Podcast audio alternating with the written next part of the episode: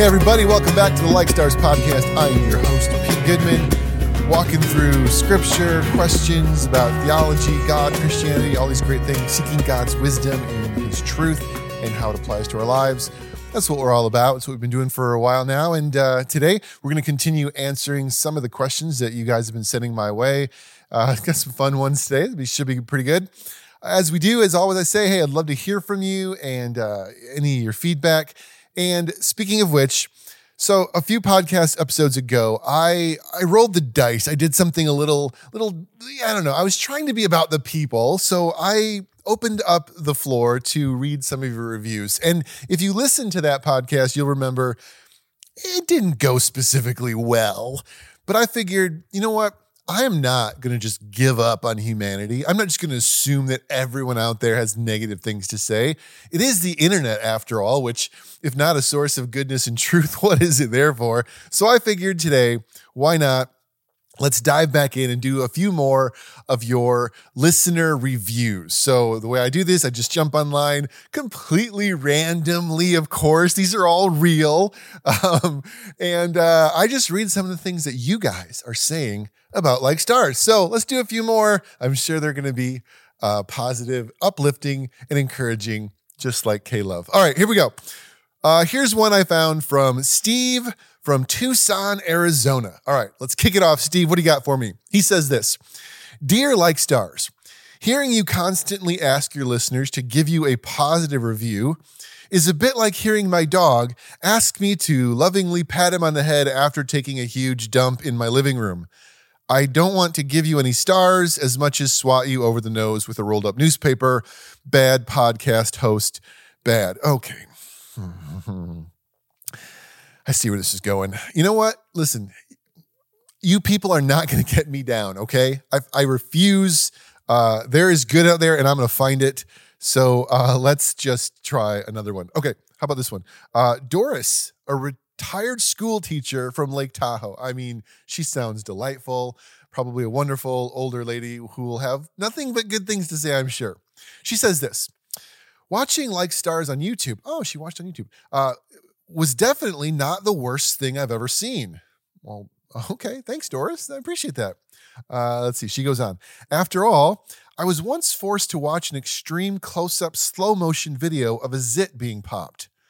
Your video was more on the level of watching a zit being popped at regular speed.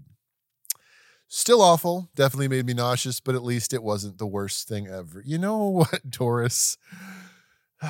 You know, Doris, just, you know, what can I say? You get a little older in life, you get a little grumpy. That's probably all that is. Uh, I understand that. I, you know, I'm getting older.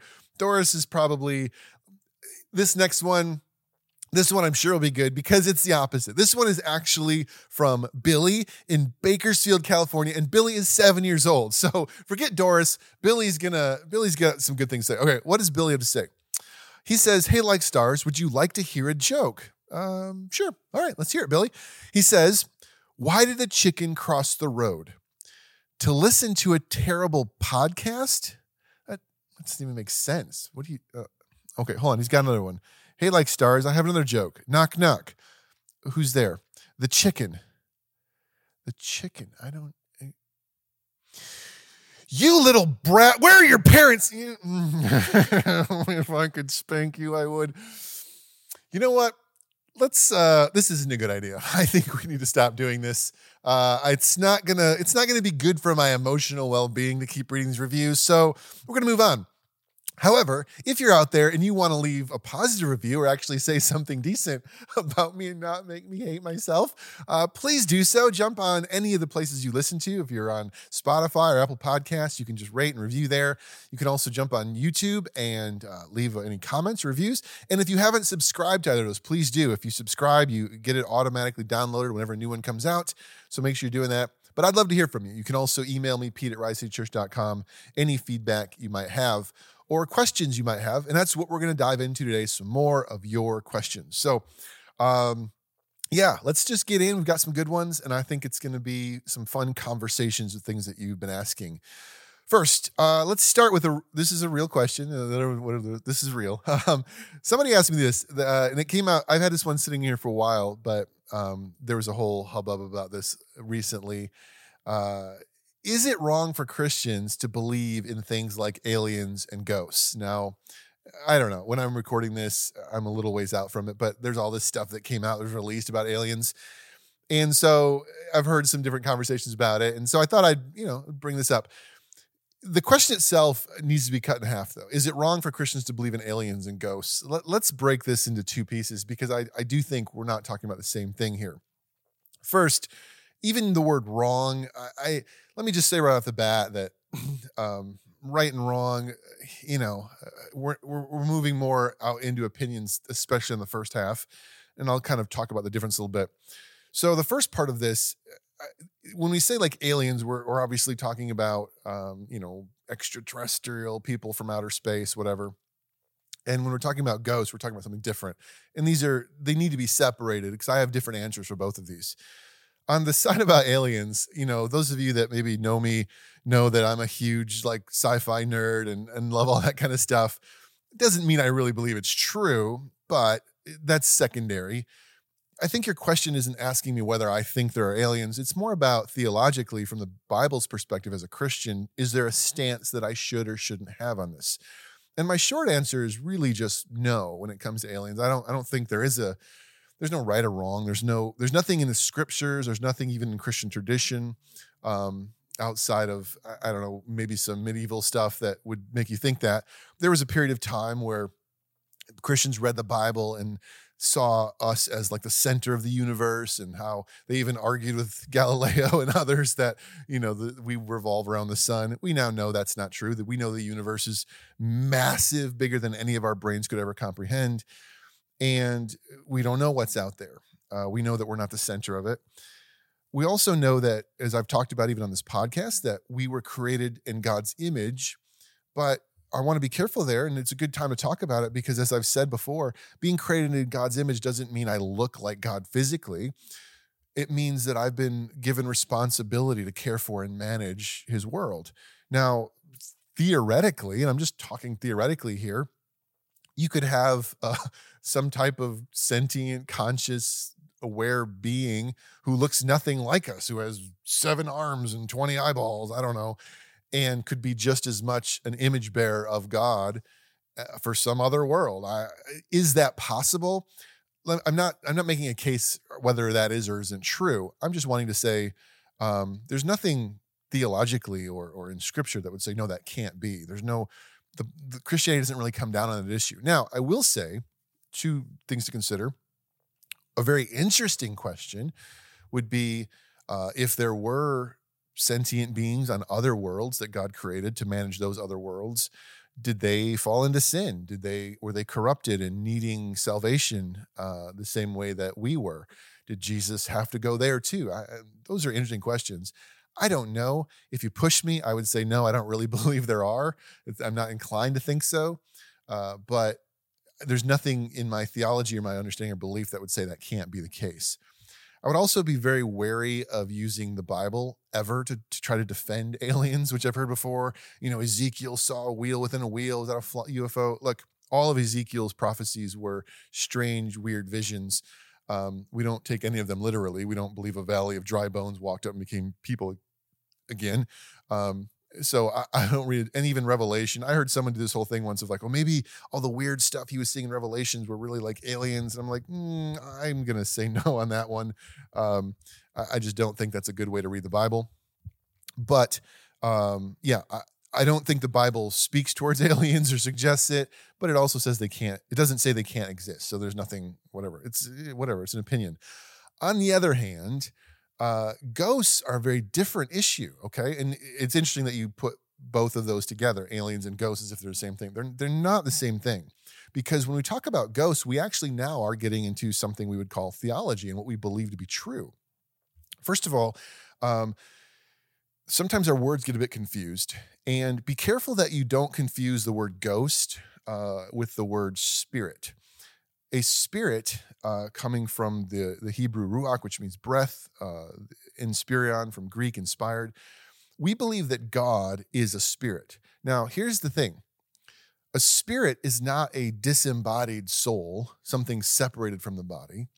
Uh, that's a misunderstanding. God never had a body. And even when we talk about angels, angels are not disembodied spirits in the sense that they, it's not that they had a body and their spirit left it.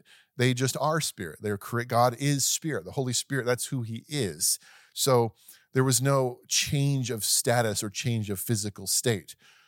What we're often talking about, and I, this is why I want to be clear, when we use the word ghost, what we're, I think what we're talking about, and I'm assuming this is what you mean, is a human being, a physical human being whose physical body dies, and the part of them that isn't physical, maybe a spiritual side of them, leaves their body. Can that spirit or something come back? And, and actually, that word is in the Bible. Um, in Matthew, the disciples see Jesus walking in the water, and it says they think he's a ghost. They don't think he's a spirit. They use the word phantasma. Uh, and that literally was their way of saying, is that a person who has left their physical body? Um, and so you can get into this whole conversation about death, the afterlife. There's a lot there. That wasn't the question you asked. Maybe someone else, if you want to know more about that, I can touch on that too. Uh, the Jewish people believed in a place called Sheol. Uh, it was similar to what the Greeks thought of as Hades. It wasn't hell. Uh, it was just a realm of the dead. So they believed there was a there was like you went there after you died, and it was a, it was a lesser form of existence. Jewish people believed you were basically waiting until the resurrection when you could live again. Greeks had a whole different view of that. But here's the important thing. Um, there is an issue theologically here that has to be addressed, because when you read the story of Scripture, and, and we're not going to talk about what Greeks or Assyrians or anyone else believed, the Romans, we want to talk about what the Jewish people and thus the early Christians believed. And just for example, in Hebrews nine twenty-seven, the author says this: people are destined to die once, and after that to face judgment or, or to stand before God. The idea that my spirit leaves my body, goes to another location, and that I have the ability, or someone else even has the ability, to bring my spirit back, for me to float through the earth and haunt people, all that kind of stuff. I'm not saying I think that's theoretically impossible or whatever. I, I'm, I'm, not a, I'm not a naturalist. I believe the supernatural is possible. It's difficult to read the Bible if you don't. I just think the scriptures would seem to suggest to me that when I die, Um, whatever part of me remains alive is now accountable to God. And as a Christian, um, the general belief is that until the resurrection, we go to be with him and where he's at, not floating around here.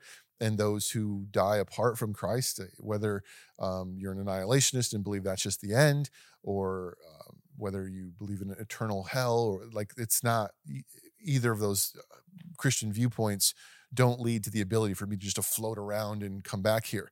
So according to scripture, yeah, there we definitely believe that there is some existence beyond death, even, you know, if it means standing before God and being judged, whatever it is, but there's no option in scripture to just return and haunt people or whatever. So I would say the belief in ghosts as a return of our lost loved ones is definitely problematic from a biblical perspective. Now, here's where it really gets into play. And I talked about this on actually in the last episode a little bit when uh, Michael and I did an interview together. You say, well, what about the accounts or stories of people who've claimed to see it, or, you know, a psychic talked to my dead grandpa, or even in the scriptures, it looks like they're trying to conjure up dead people. Well, what I would say to that, and and a little bit opinion, but also, you know, I think I have some backing here in the Bible. First of all, the Bible is very clear that we are not supposed to engage in that kind of behavior. Why? Um, well, I think the primary reason is it's likely that there is something supernatural. Um, and so I'll say it this way. Some people are like, oh, psychics are all quacks. They're all fakes. They're all charlatans. I don't actually think so. I actually do believe that there is something real to psychics and palm readers and all these kinds of things. I do think there's something real there. I don't just deny it. I don't just write it off as a naturalist. Rather, I would say the problem is I think there's something real there, but I don't think it's what you think it is. And that's the issue. I, you know, if someone said, well, I, I'm a psychic and I talk to the dead spirits, I would say, I actually do think you're hearing something. I think you do talk to somebody. The problem is what you're talking to, who you're talking to is, is probably a lie. You're being deceived. Ephesians six twelve says this: Our struggle is not against flesh and blood. Paul's talking about kind of what we wrestle with as humans, but against rulers and authorities, powers of this dark world, against the spiritual forces of evil in the heavenly realms. Throughout the Old, especially the New Testament, but we see it in the Old as well, there's this idea that there are other spiritual forces, and I've talked about this on this podcast before. Uh, I believe in other spiritual forces, and so when someone's like, I went to a psychic or a Ouija board or you know some type of seance or something like that, I want to talk to dead relatives, my response to that isn't, oh, that's not real, that's fake. I actually think calling it fake is a bigger problem, because if I call it fake and I call it stupid and silly, I'm downplaying something that's actually potentially really, really problematic. If you think something isn't real, you're more likely to, oh, I can go to it, who cares, it's not even real. I think you should believe it's real, but you should be wary of what it actually is you're talking to. That we're, according to scriptures, we can't talk to dead relatives. We can't, you know, call up the dead or whatever, talk to grandpa after he passes away. It doesn't work that way, but we can actually talk to something. And that something that we're usually thinking we're talking to is usually out to lie and kill and steal and destroy us. It's not good for us. So again and again in the scriptures, it doesn't say there is no spiritual world. It doesn't say psychics are fake. It doesn't say Ouija boards don't work. It actually says, stay away from those things. And think about the difference there. The Bible could have just said, oh, that's all silly nonsense, necromancers and sorcerers, those are all just stupid silliness. But it doesn't. It actually says, no, that's evil, it's wicked, don't go near it, stay away from it. Because I think there is something real behind it, uh, but what's real behind it is not something you want to be messing with. Uh, so as a Christian, I believe, in, and if you're a Christian, there should be a belief in a spiritual world. The paranormal uh, shouldn't surprise us. The problem is we don't understand what it is. We're in the dark, because oftentimes it is dark. Um, so we need to trust God and obey him and, and you know have nothing to do with it. If you are somebody who is a Christian, a follower of Jesus, and the door is open to go to a seance or talk to a witch or a palm reader, don't think, oh, it's just silly. No, no, stay away from it. Trust God enough to say that is not good for you, because what's behind it is not healthy. It's not going to lead for your good. So all that being said, aliens and ghosts, they're different things.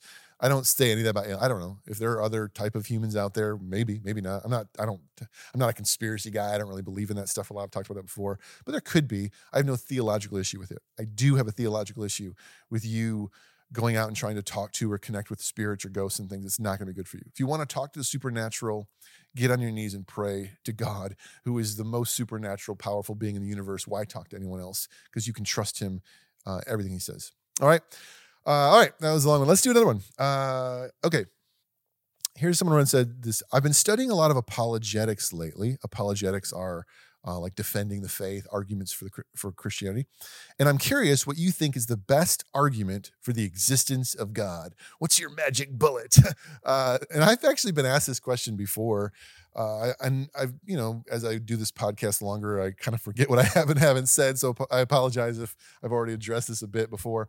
Um, I used to be really into apologetics, into arguments, defending faith. And, and over time, I kind of, I don't know, just lost interest a little bit, you might say.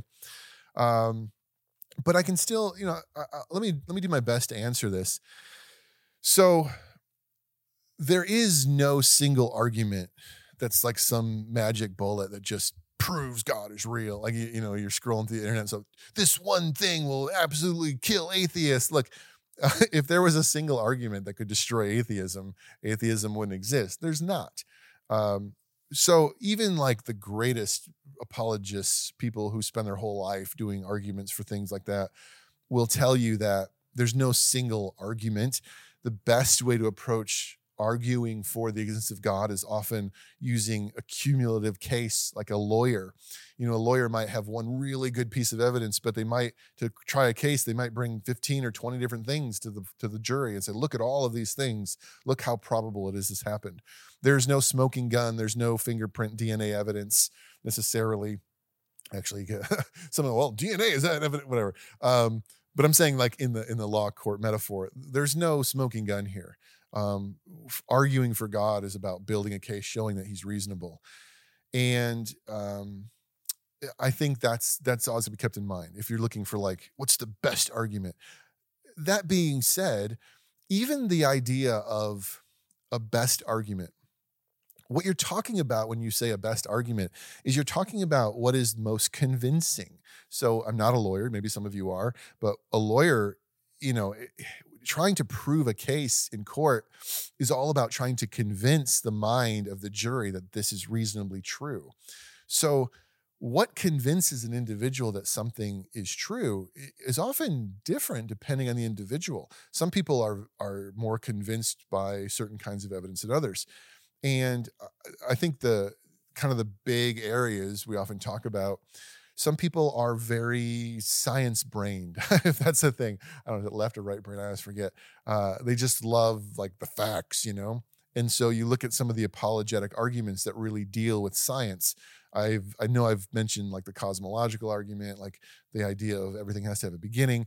Um, a big one is called the teleological argument or the anthropic principle, which are big words of saying the world is sort of fine-tuned. The universe is fine-tuned in order to support life. Uh, very sort of technical, sciencey arguments looking at, you know, the laws of gravity, all that kind of stuff. Um, I'll just be completely honest. I've studied that stuff a lot. I'm not really a science person. I didn't enjoy science when I was in school. Uh, I always enjoyed astronomy. Go surprise, like stars. Um, but generally speaking, science, just eh, whatever. Uh, I'm a philosopher at heart. I, I love ideas. Uh, science is just, science and math kind of bore me. Um, so if you're asking me personally what I find most convincing, uh, it's always more in the philosophical side of it. I cut my teeth on C S Lewis, who was a famous, um, I guess you'd call him apologist, but really just an author and a thinker. Became, rose to prominence during the Second World War. And C S Lewis put forward a few arguments for God, but they were always more on the philosophical side. They weren't on like the, well, look at the way the D N A helix is on. You know, his, one of his biggest arguments was essentially the moral argument, as we come to come to call it. It's, it comes in different ways.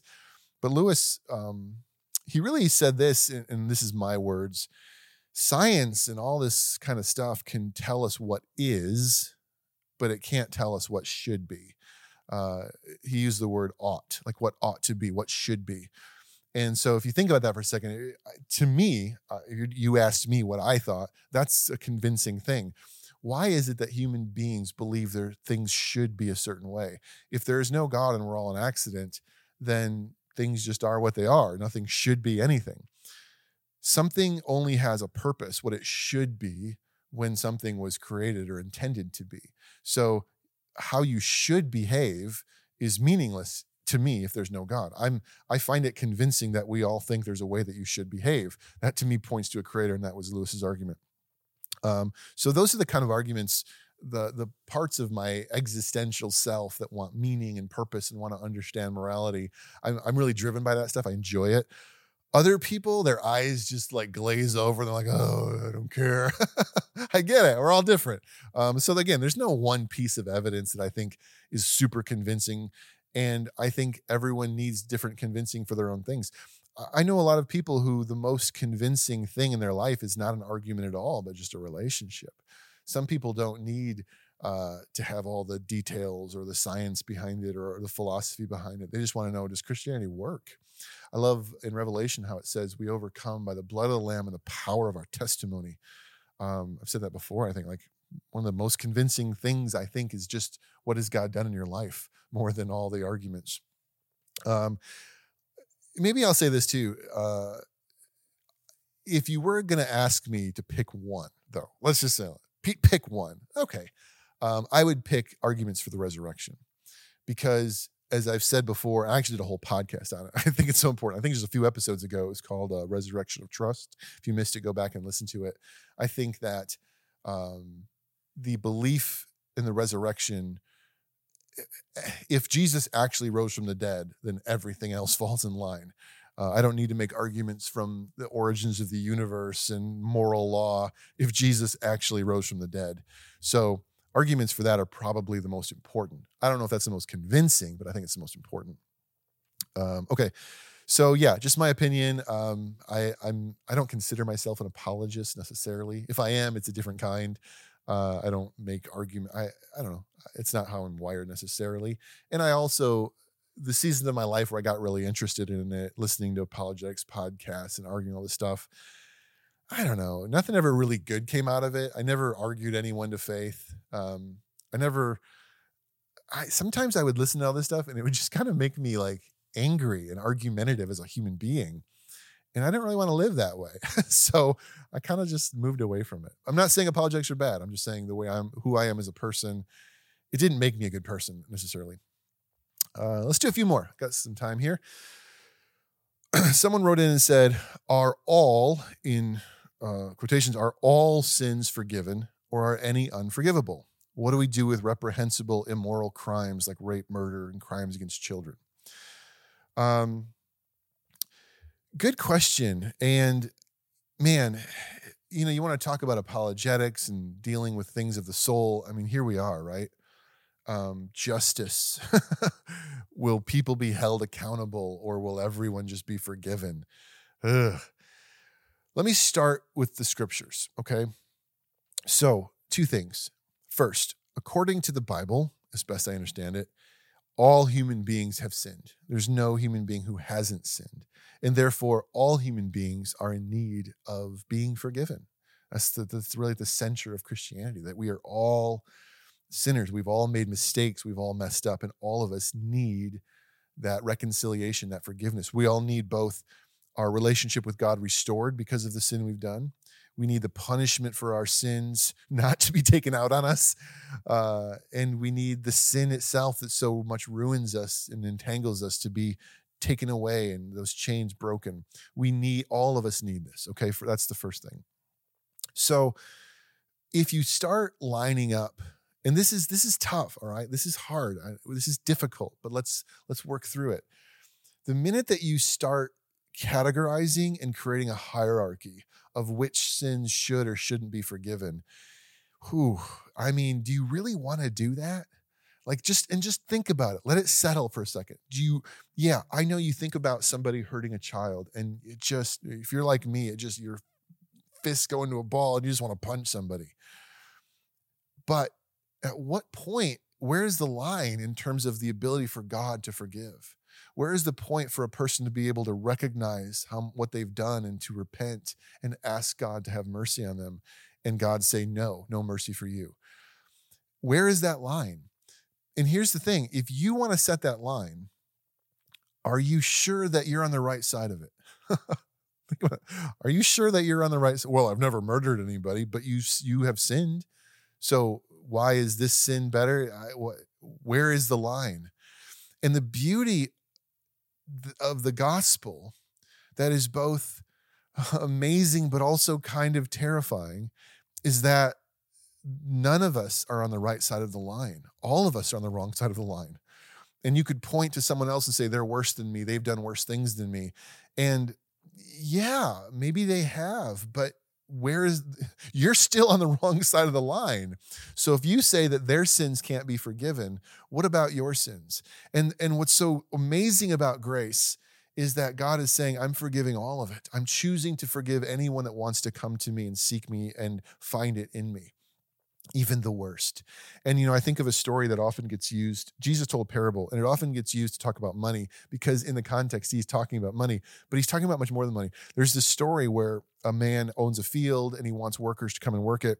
And he hires people in the morning and then he hires some more people in the afternoon. And then by the end of the day, there's still a few hours left. He hires a few more people to come and just work a few hours. And at the end, he pays all of them the same amount of money. And the people that were hired in the morning are upset and grumpy about like, what, what? Those guys only worked two hours and they made as much as me.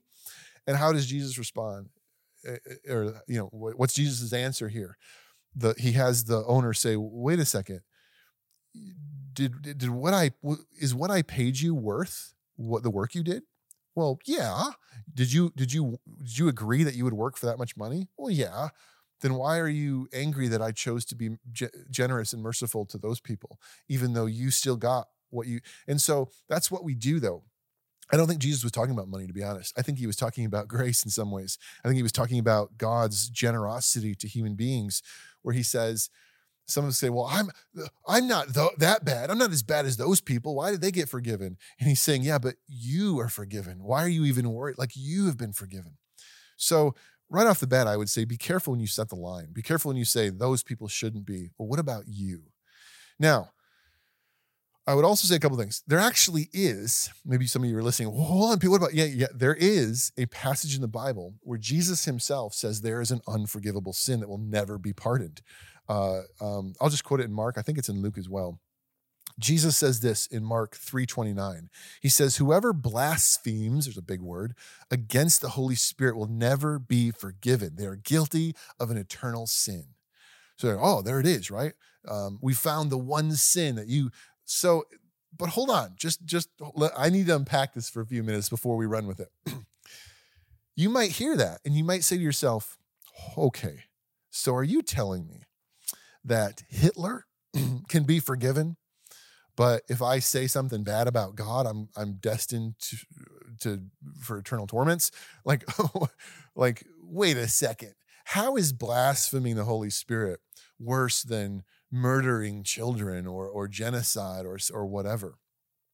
It's not, okay? It's not. You got to understand the context. Context. If you listen to my podcast by now, I hope the word context is just like second language to you.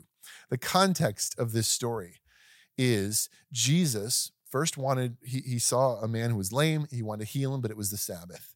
And The the all the religious leaders who are so bent on obeying every small rule of the Sabbath, like you can't do work on the Sabbath, and healing that person is is is work, which is just completely misunderstanding everything. But Jesus is like, what's what's more important, that we do good or that we honor this arbitrary rule? So he heals the man, and the people are angry, and they respond by saying, it's by Satan, it's by Be- the power of Beelzebub that he's casting out demons and doing this work. So Jesus, the Messiah, the Son of God, is being accused of conspiring with the devil in order to bring about miracles and things and deceive the world. So when Jesus then says after that, first he says, look, that's dumb. Uh, you know, someone, a, a kingdom divided against itself can't stand. If if Satan was empowering me to cast out Satan, he'd be just, he'd be ruining, he'd be shooting himself in the foot. That's stupid. That's his first point. However, let me just say this. Like, God's forgiveness is available to everybody, except those who do this, do what you're doing. It's not, and, and let me follow this through.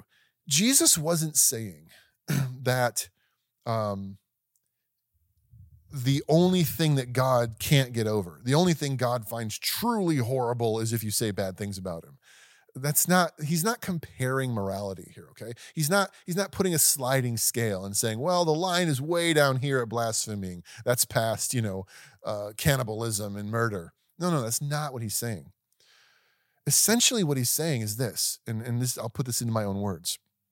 He's saying there's only one way to be forgiven, right? Forget about where the line is. It doesn't matter. You're all past it.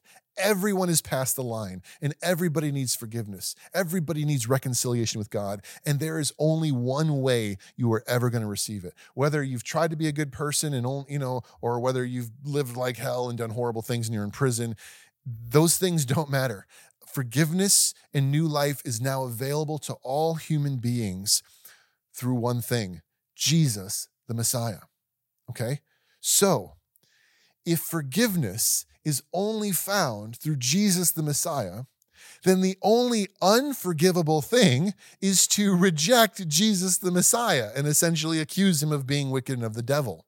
That's the only thing that you, there's no forgiveness available to you if you reject Jesus, because Jesus is the only source of forgiveness. He is God himself, come in human flesh, offering you forgiveness for the things you've done against God. So if I blaspheme against Jesus and I say, you're, you're, you're of the devil, you're stupid, you're not real, you're fake, he's saying there's no forgiveness for you, because the, I am forgiveness, he's saying. It's not you've done a sin that's worse than other sins. That's not what he's talking about. He's not, he's not putting him in comparison. He's saying the source of forgiveness. You have re- the only way to not be forgiveness forgiven is to reject the source of forgiveness. It's to is to this this is God's plan to restore you, and if you reject him, you're you're out. You're not going to get anything. So I hope you can hear, like, what Jesus was saying was not saying, I'm okay with mass murderers, but I'm not okay with blasphemers. It was different than that.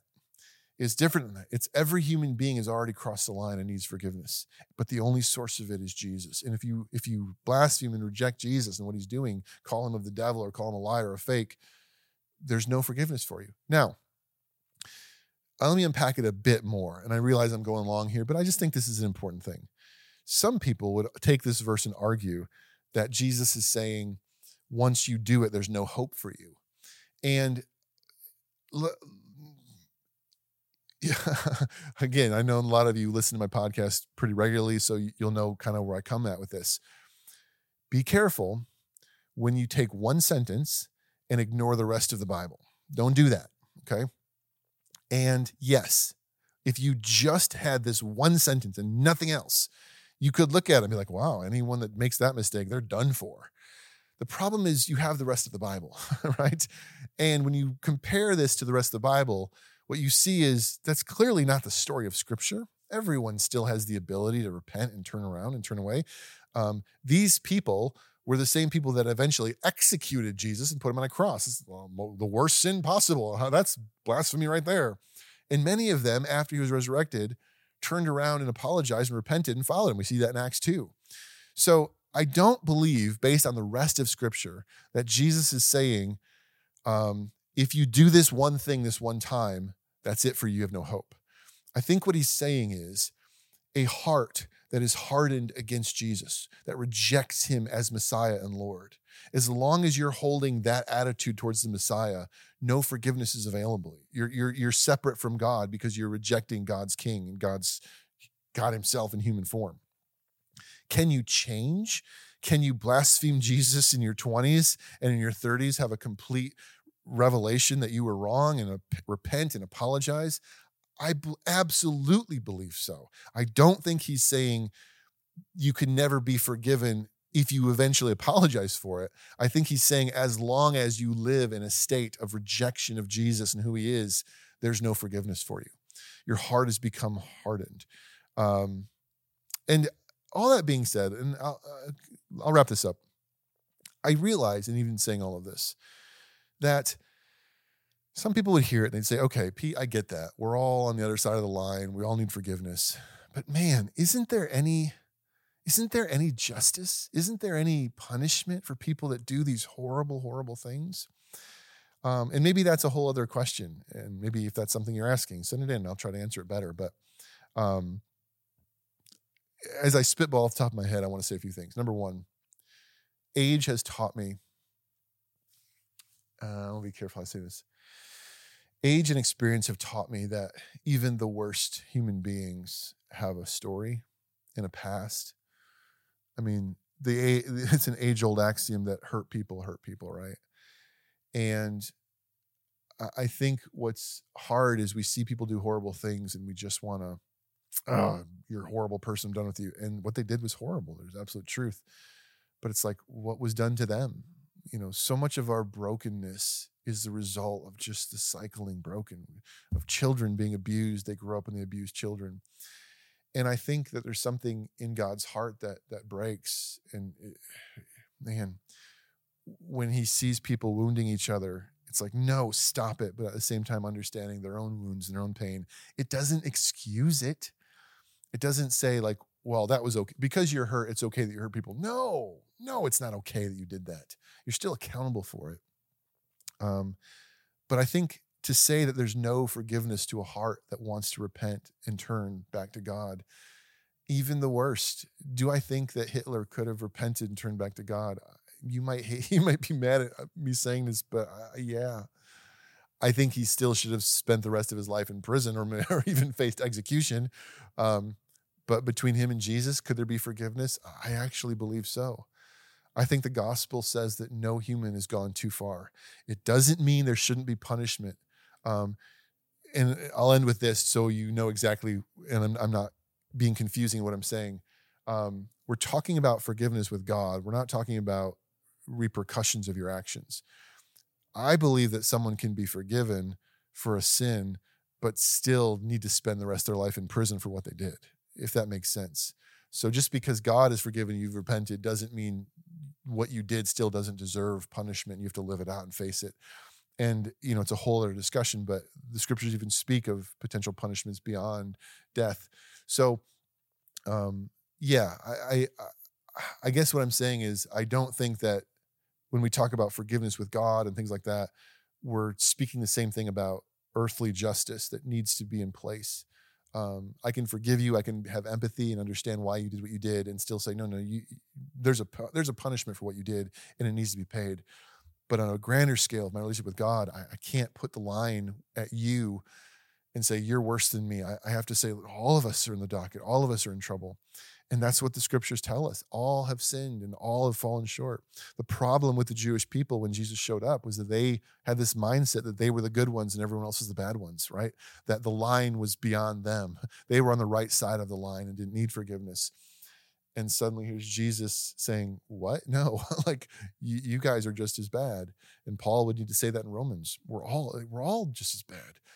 So you can list all the terrible sins other people do and say, why do they get forgiven? Why do you get forgiven?